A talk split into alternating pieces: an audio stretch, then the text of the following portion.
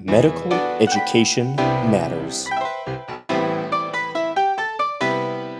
Hello and welcome to the P-METaL podcast. I'm Fabrice Jotterand, joined by my co-host Jim Woodruff. Hi, Jim. Hey, Fabrice. What are we're going to do today, as you know, we're going to continue the conversation we had. We started during our last podcast where we talk briefly about the metaphysics of medicine. And uh, but we're going to take a deeper dive and, and, try to show why it's important to talk about metaphysics in the context context of medicine and medical education. But before i, I do so uh, before we start our conversation i want to remind our audience that we welcome comments questions feedback suggestions about the podcast. So we encourage you to uh, contact us via email at pmetalmeded at gmail.com. pmetalmeded gmail.com. P-M-E-T-A-L-M-E-D-E-D at gmail.com. So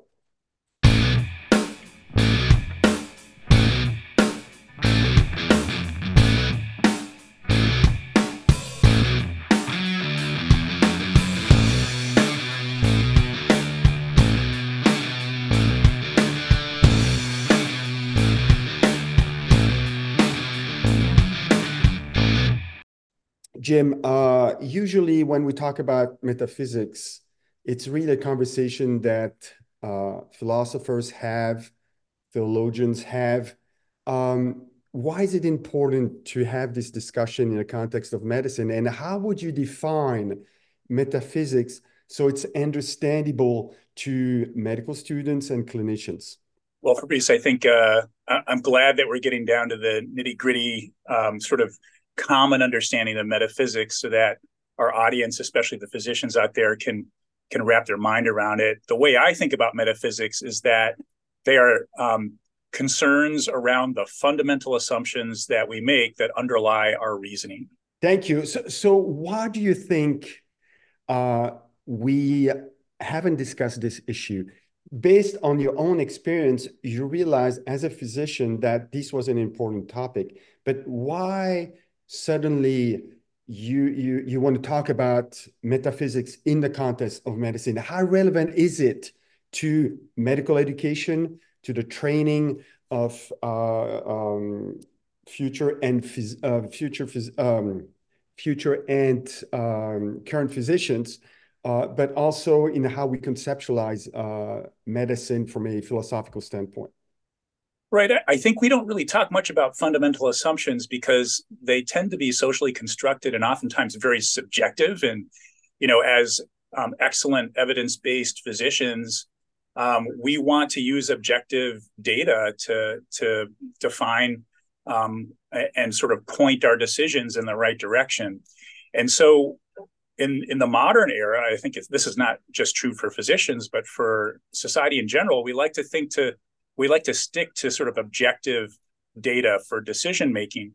But it turns out that these more subjective beliefs and assumptions are really a foundation for all the reasoning that uh, we apply to evidence. Uh, let me let me just sort of mention it this way: if if um, you have a child and uh, they start playing the why game with you, and they start asking you why, and you give an answer, and they ask a question of why for that answer, and you go down this garden path, eventually you're going to, even as a physician, uh, talking with a patient, arrive at a point where um, the answers that you're giving are no longer evidence based, they're socially constructed. And they're usually around two topics. One is what's the purpose of that decision you're making? And the other is some assumption about the structure of the system that tells you uh, why that decision is a reasonable thing um, to make. Um, so um, we don't go there. We just don't go there. We stick at the more superficial levels that are focused on um, evidence. So, but let's go back to this uh, tension between objectivity and subjectivity. Uh, because on the one hand, if I understand you right, on the one hand, you're saying the practice of medicine is based on scientific knowledge. And then when we make the transition and we apply it, it, it becomes a little bit more subjective? Is it what you're saying, or uh, but but what's what's happening in that translation? How can we uh, still keep a strong empirical uh, grounding uh, for medicine, but at the same time uh, realize that when we apply that knowledge to particular patients, there is a very subjective uh, element. And, and so can you explain that translation uh, and, and in potentially with philosophical terms so we, we ground this conversation within a, a strong framework? Well, when evidence-based medicine was first established, the founders of evidence-based medicine were very clear that this wasn't just using evidence by itself to make decisions, that um, in fact, it was using evidence um, applied with judgment to patient care that would uh, allow us to do the best for patients. And so it's a combination of both the objective and subjective subjectivity of the doctor that allows you to provide the best care for patients because the science can never really get you to the patient's home address, so to speak. It can get you to the zip code, but it can't get you to the home address because science is expressed in averages. Um, well, how do, how do you think about this, uh, Fabrice, from the philosophic perspective? Well, I mean, for for me, it's it's yes. I, the way I I, um, I I would phrase it is that medicine is scientifically grounded. It's not a science per se. It's scientific, but it's also um, I would say humanistic. And because you have the human component, then you have this subjectivity.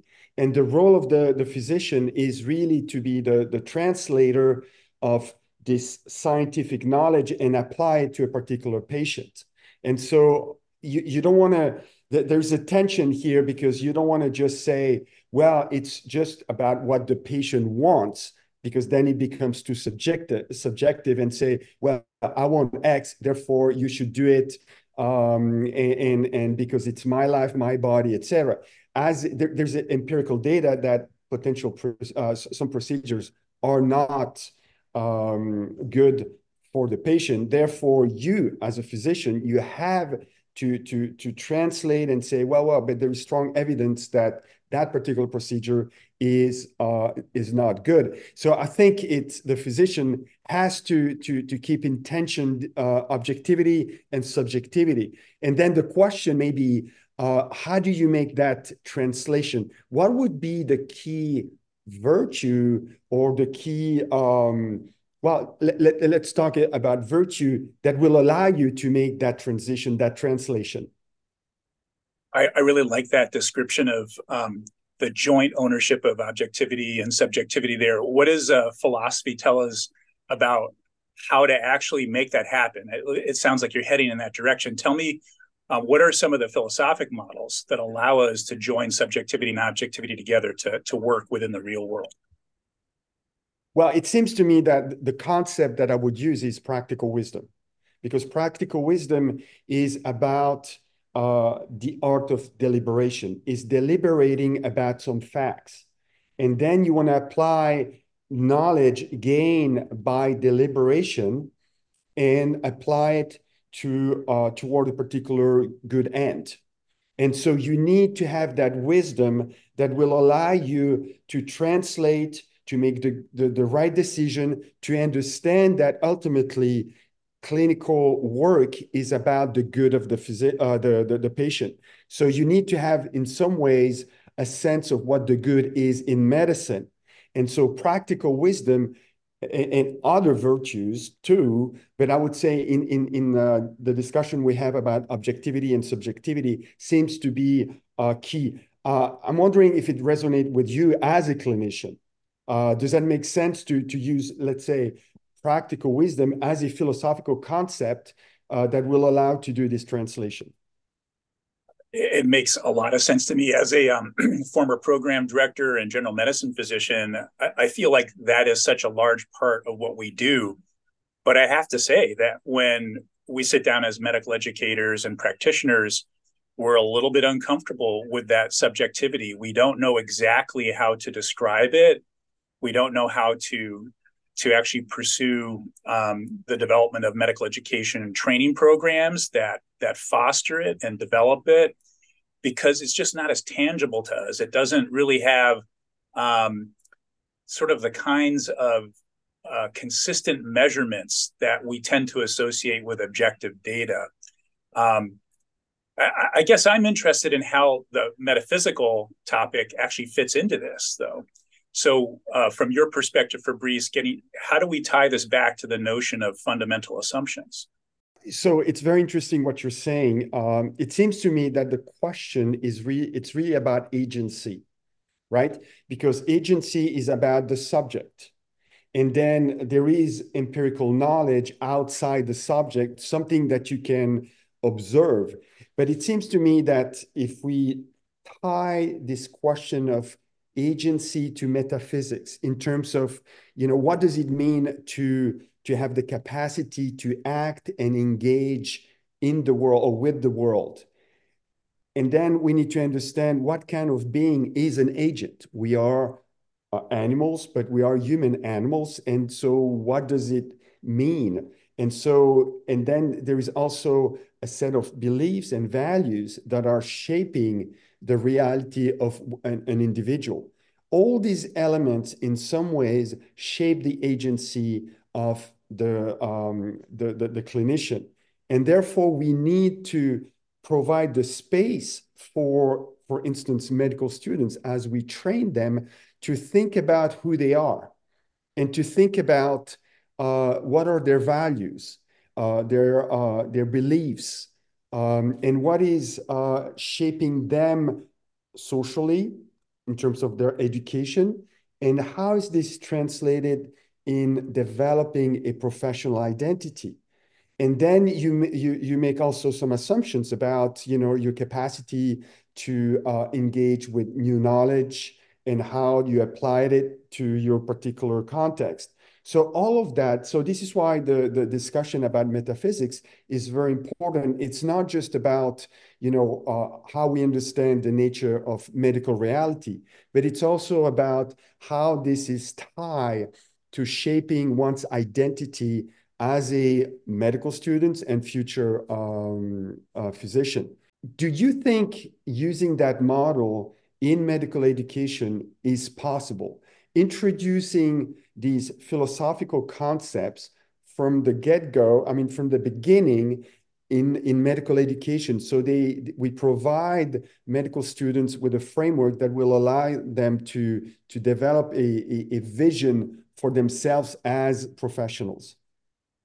I think it's it's very valuable. You know, one of the challenges that we're facing in medical education right now is a challenge about the meaning of people's work and uh, the meaning of their work in their professional identity.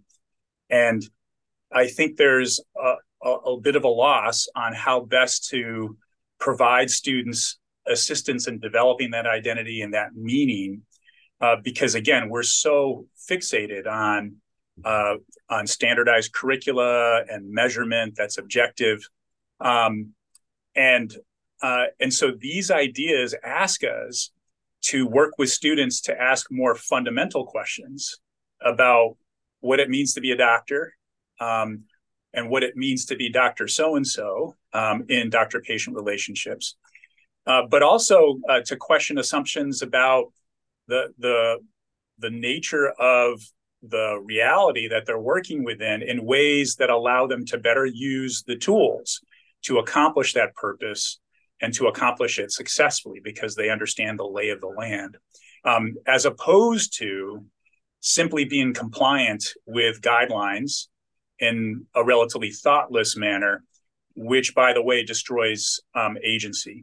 Um, it, it actually causes them to simply feel that they're just transmitting a message, um, that they're just following rules, as opposed to um, patient care, which is an expression of their judgment and their value systems, which is a very uplifting um, and positive experience. Um, in, in, your work as a philosopher, uh, Fabrice, um, have you worked with any other uh, occupations or fields where these types of issues come up? I would say no, because I most of my career has been focusing on medicine, and I'm really interested in in the philosophy of medicine. But I think you could uh, talk to to other professions, and you're gonna say uh, you're gonna see the same kind of reflections. Uh, if you're an engineer, if you're developing, you know, different devices that potentially could um, you know, destroy the planet, for instance, you're going to have to think about what kind of agent am I? I have some knowledge that I, I can apply, and what are my beliefs, uh, my values in developing particular tools. So I think this is not about just medicine per se. Uh, I think it's it's about the human condition. Uh, but there is there's a lot at stake in medicine because the, the practice of medicine is really about you know the care of patients. It's really dealing with life and death potentially. So and, and then you you can i mean there are so many I, I would say yeah the human condition. Everything you do will be determined by a set of values determined by who you are the kind of uh, being you are. Um, but so now that we we have discussed the ideal right? We, we want to do, um, we want to transform medical education because we think that agency is important. Um, but based on your observation, what is the prevalent metaphysical framework in medicine? Can you explain what you observed um, and why we need, to a certain extent, challenge this metaphysical framework? Well, I think the the the fundamental assumptions that uh, doctors rely upon, um, those that they've sort of built into their day to day practice, are those that they've borrowed largely from the natural sciences, um, which is um, a a notion of a clockwork universe, um, which means that um, it's a universe that uh, has certain principles and certain components that function the same way every time consistently. And the idea is that um, if you can study that system and see patterns of behavior, then you can actually extrapolate those patterns of behavior from one patient to another. So if you look at like the entire literature of, of medicine and biomedicine and medical education, you'll see that it all works off that same assumption that if you can study something in one set of patients or one set of students, um, you can derive findings that are easily applicable to any student and any patient. Um, and so this notion of a of a consistently operating biological clockwork system um, is something that I think is embedded in what we do as physicians. How do you think about this, um, Fabrice? What how do you imagine medicine has framed, whether knowingly or unknowingly, its metaphysics? Yeah, I agree with what, what you said. The way I would put it uh, in philosophical terms, it, it, seems to me that um, the framework that is at play right now is a framework that I would call technoscience meaning how scientific knowledge applies technology to provide the means to understand the nature, constitution, structure of reality. So technoscience has become the quote unquote only source of knowledge. So everything outside scientific knowledge applied through technology is not considered as valid. But as we know, the problem is when we talk about, you know, uh, values, virtues, uh, when we try to provide a normative framework for medicine, science and technology cannot provide any answer.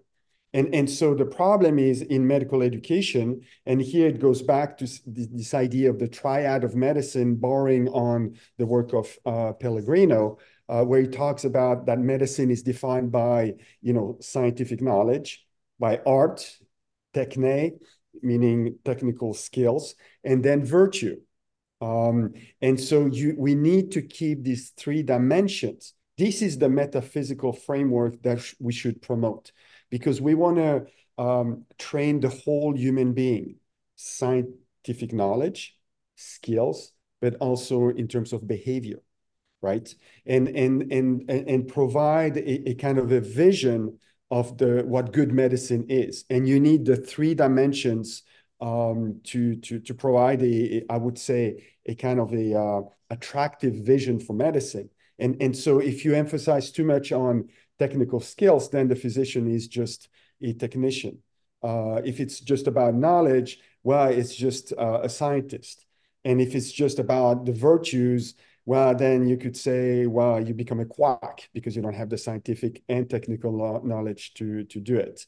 Um, but how do you think we can move this, this ship and, and, and make the connection between technical scientific knowledge and I would say the, the more humanistic? I know people don't like when we say, no, but medicine is humanistic. I agree. But why do we have a crisis right now in medical education and in medicine? And, and how do we, in some ways, go back to these roots where medicine was also, um, you know, grounded on uh, medical education in the humanities? Well, I, I think uh, one part of this is to go back to the metaphysics, as you're pointing out. It, it seems to me what you've just said over the last couple of minutes is that um, medicine and maybe other parts of society have sort of uh, acquired, at least unconsciously, but maybe consciously, a metaphysic that's incomplete. It, it doesn't really contain the purpose uh, component of uh, a necessary metaphysic to to function. It contains some assumptions about how the system operates, the nature of that reality, but there's there's no part of it that actually allows uh, physicians and trainees to think about what are the ultimate goals of the work that they're doing, and and as a consequence, we have. Um, you know, uh, provider wellness problems. We have patients that really don't feel like we're taking care of them. We're sort of paying attention to the technology and evidence, but but not them. And so one part of that is is why we're here, which is to talk about creating a complete and more um, uh, functional metaphysic uh, for uh, biomedicine to function upon as a platform. But then I also think we need a larger view for what it is um, we think of as medicine. Uh, a, a view that actually accounts for rigor that isn't just pure scientific rigor. If medicine is not just science, um, then we can't really use a definition of rigor that is restricted, you know, to scientific rigor like um, measurability and objectivity and reproducibility. That that's not going to be adequate in the complexity of the real world. So the question is, how do we build out this other area um, when we're so used to having rules and measurement and objectivity as our notion of rigor, um, how do we think about practical wisdom in medicine? How do we teach it? Um, how do we know when a student or a practitioner is demonstrating know, um, practical wisdom? How, how do we know when to call a practitioner virtuous? Um, and is it fair to even ask for there to be some sort of standard measurement of that? So, so, let me, since you're a dean, you're the, the dean of students, when do you have these conversations with other deans? And, and is this type of conversation welcome when you go higher in the hierarchy of a medical school? Because I think you need to convince also the leadership that you need to create space in the curriculum, right? You can convince medical students, you can convince uh, faculty that it's important. But then there is a reality regarding medical school that um, a, a, medical school, the structure and, and the politics. Can you uh, elaborate a little bit about what kind of discussions you have at the higher level? Yeah, so th- this uh, that's a really good question. This this issue touches all the major um, hot topics in medical education right now, ranging from wellness to professional development, to diversity, equity, inclusion, to how to assess um, learners, um, and also how to teach to teach learners. And um, it's it's a huge problem. And I think the the the the the biggest problem is that we are focused on measurement um, that is supposed to be standardized and objective as the only kind of measurement or evaluation of performance that is acceptable. And so we are stuck with this um, series of problems that can't be addressed by uh, technoscience, um, but we're unwilling to let go of those um, aspects of technical uh, of technoscience that we feel are part of rigor. Um, so it goes back to this idea of changing our definition of rigor in a way that allows us to provide training um, that can account for the humanistic aspects um, uh, of, of performance and not just the technical aspects. Um, that that's the way um, you know I've been thinking about it. In, in, your work there at the Medical College of Wisconsin, uh, Fabrice, um, how have you guys been thinking about it, and what kinds of problems have you been wrestling with? We had uh, the opportunity to uh, revamp the the curriculum, and so what we tried to do um, is uh, to infuse uh, the curriculum with these type of questions about uh, what does it mean to be an agent? What does it mean to be a professional? What is the role of virtues in medical education and in clinical practice? Uh, practical wisdom. So there is a course, um, the Good Doctor course, uh, whose director is Dr. Uh, Pavlik, and she allowed us um, to really integrate this concept in the curriculum. And so I think there was not a, an issue in terms of convincing the leadership because we were in the process of redoing the, the, the curriculum. Now, uh, among students so far, since this is our first uh, year, uh, the feedback has been positive.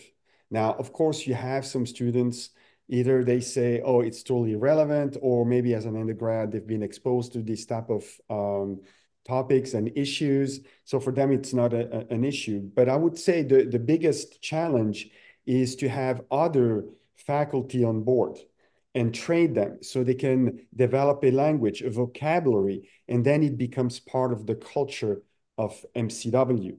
Um, so um, I, I, would say so far it has been a, a, good experience. Uh, it's kind of bold. It seems to me that um, so far we have the the impetus, we have the willingness to to uh, to integrate this concept, to change the metaphysical framework, so to speak, of the uh, what we do at MCW. So it's it's a very interesting uh, to to observe and to be part of this this process. But I, I was wondering. Um, do you think there is a generational gap?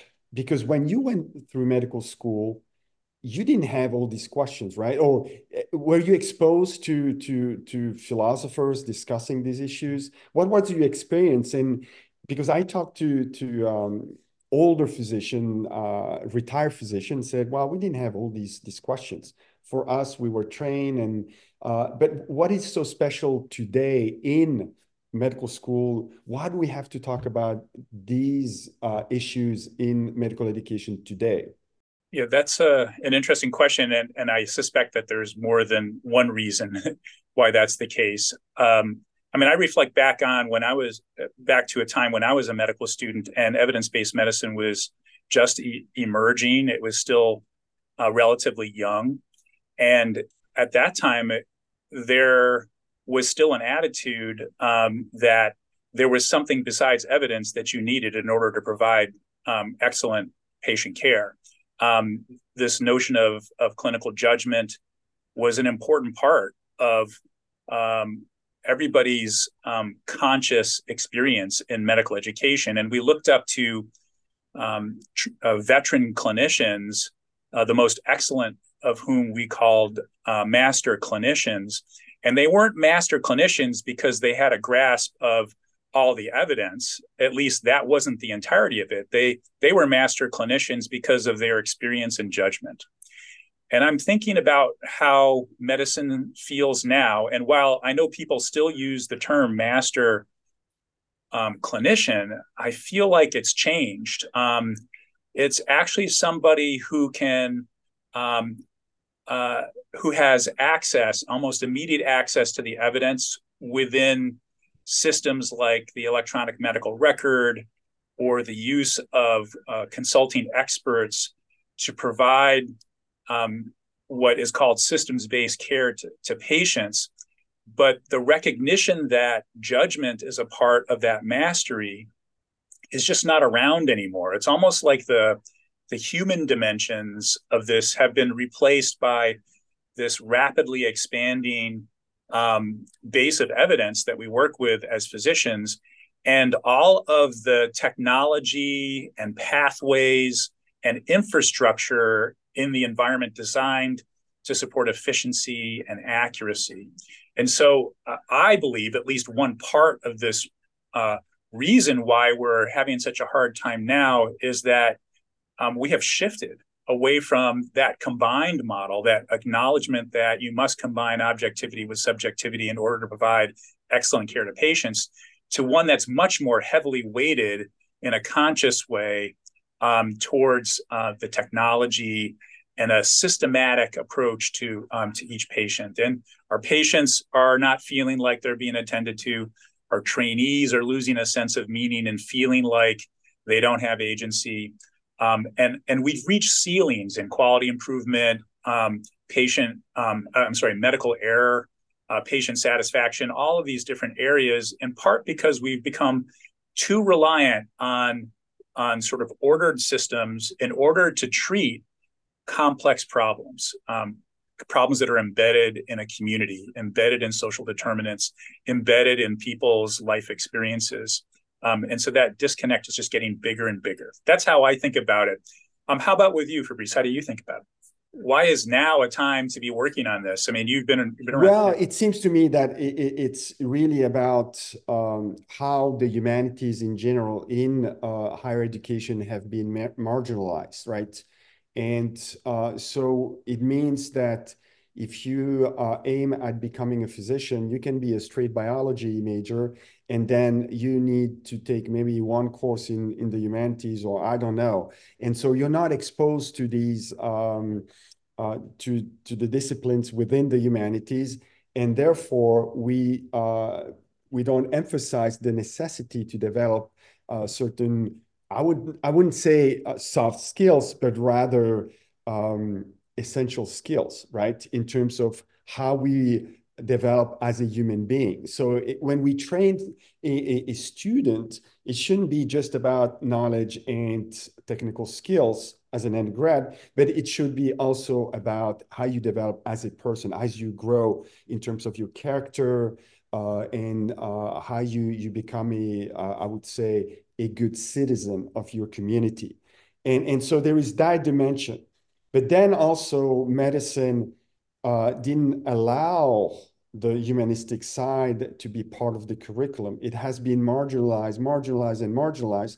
But even when you look at uh, bioethics, for instance, you know, as a source for professional um, development and, and talk about, you know, ethical dilemmas, et cetera, et cetera, it's, it follows the same trend that you explained.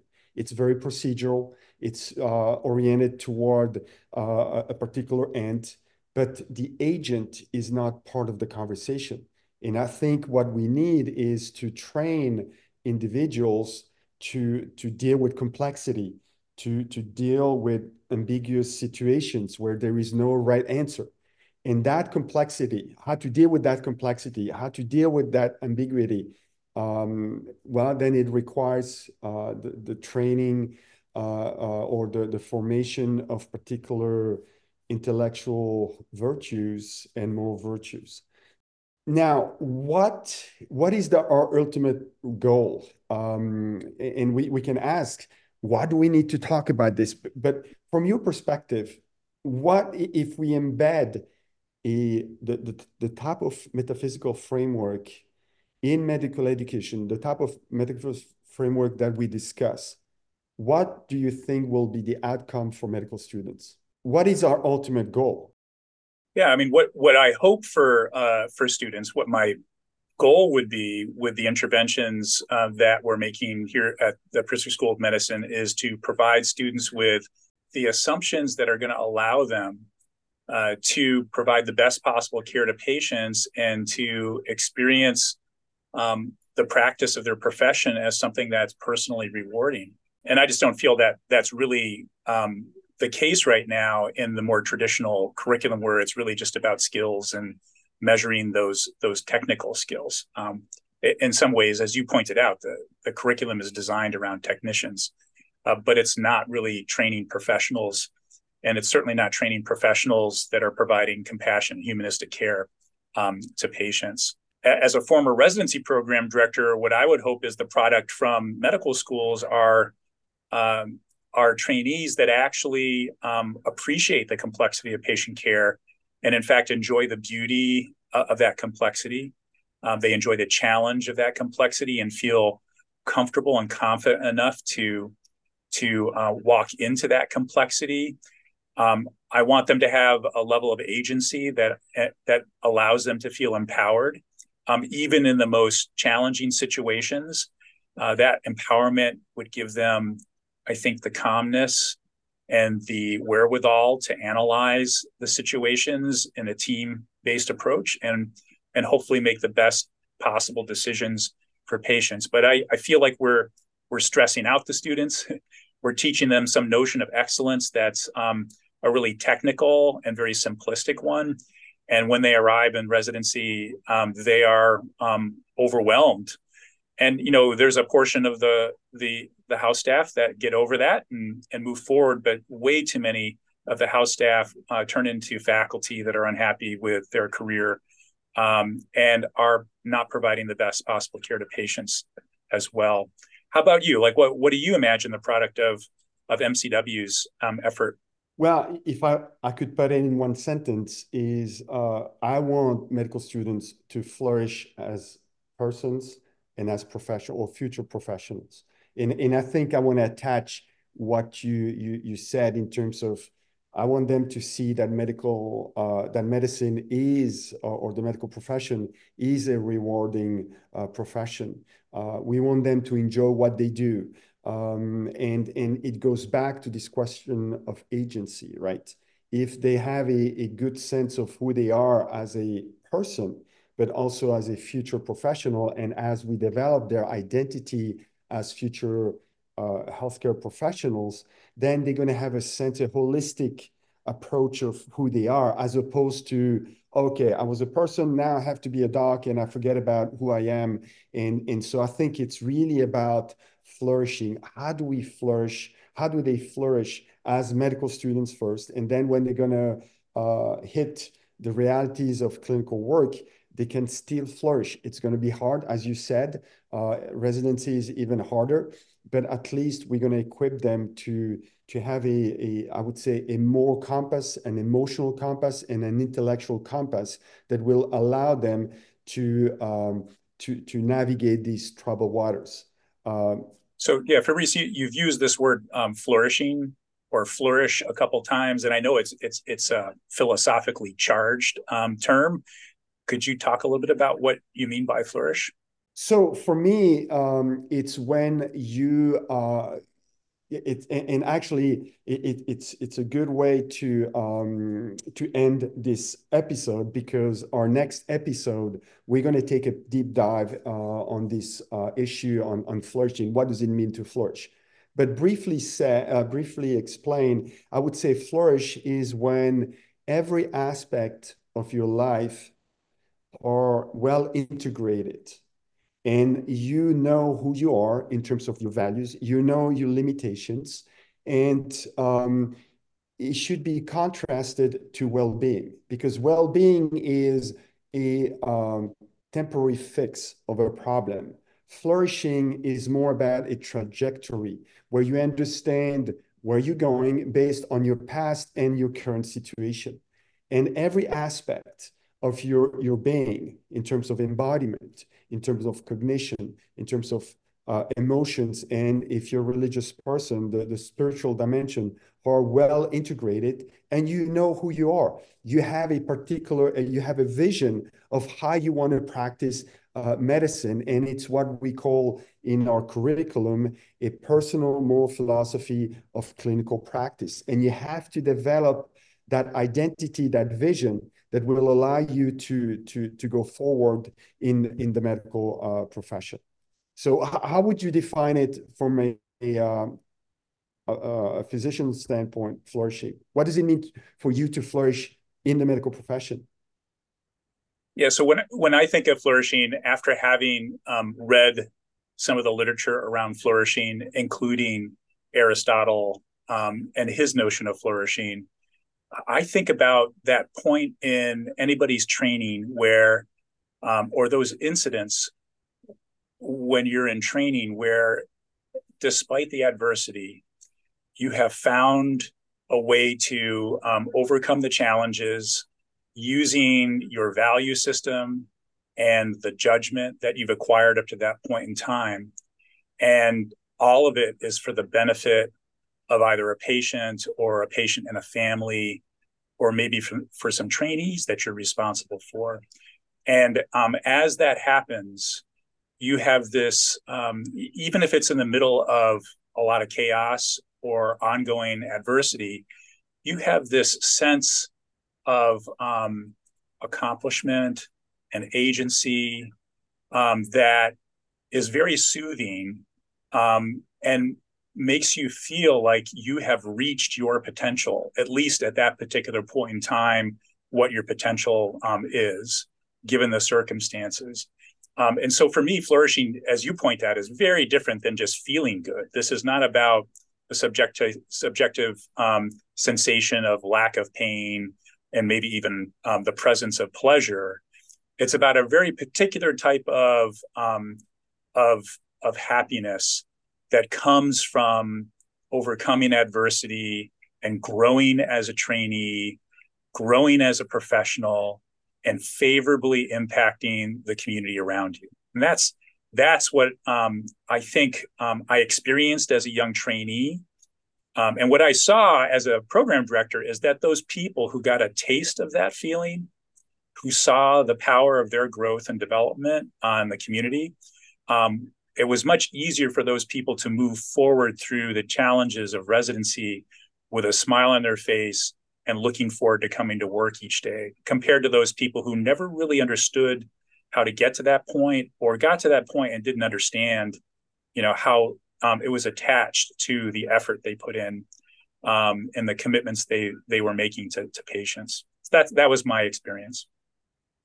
Well, thank you, Jimmy. It's a good way to to end this podcast. And it seems to me what you're saying, it's really about contentment, to to realize one's limitation, but also a sense of um, calling. Uh, and it's it's hard, but you're willing to pay the price. You're willing to serve. But we're to uh, take a deep dive on this topic of flourishing. So thank you, Jim, for this conversation. Um, I look forward to our next conversation, as I said, on flourishing. So uh, I want to thank our audience to listen to the podcast, to this podcast, and I want to remind you all that uh, we are seeking uh, comments, um, questions you might have about the podcast. So please contact us via email. Again, our email address is pmetalmeded at gmail.com, P-M-E-T-A-L-M-E-D-E-D at gmail.com. So thank you all and see you next time.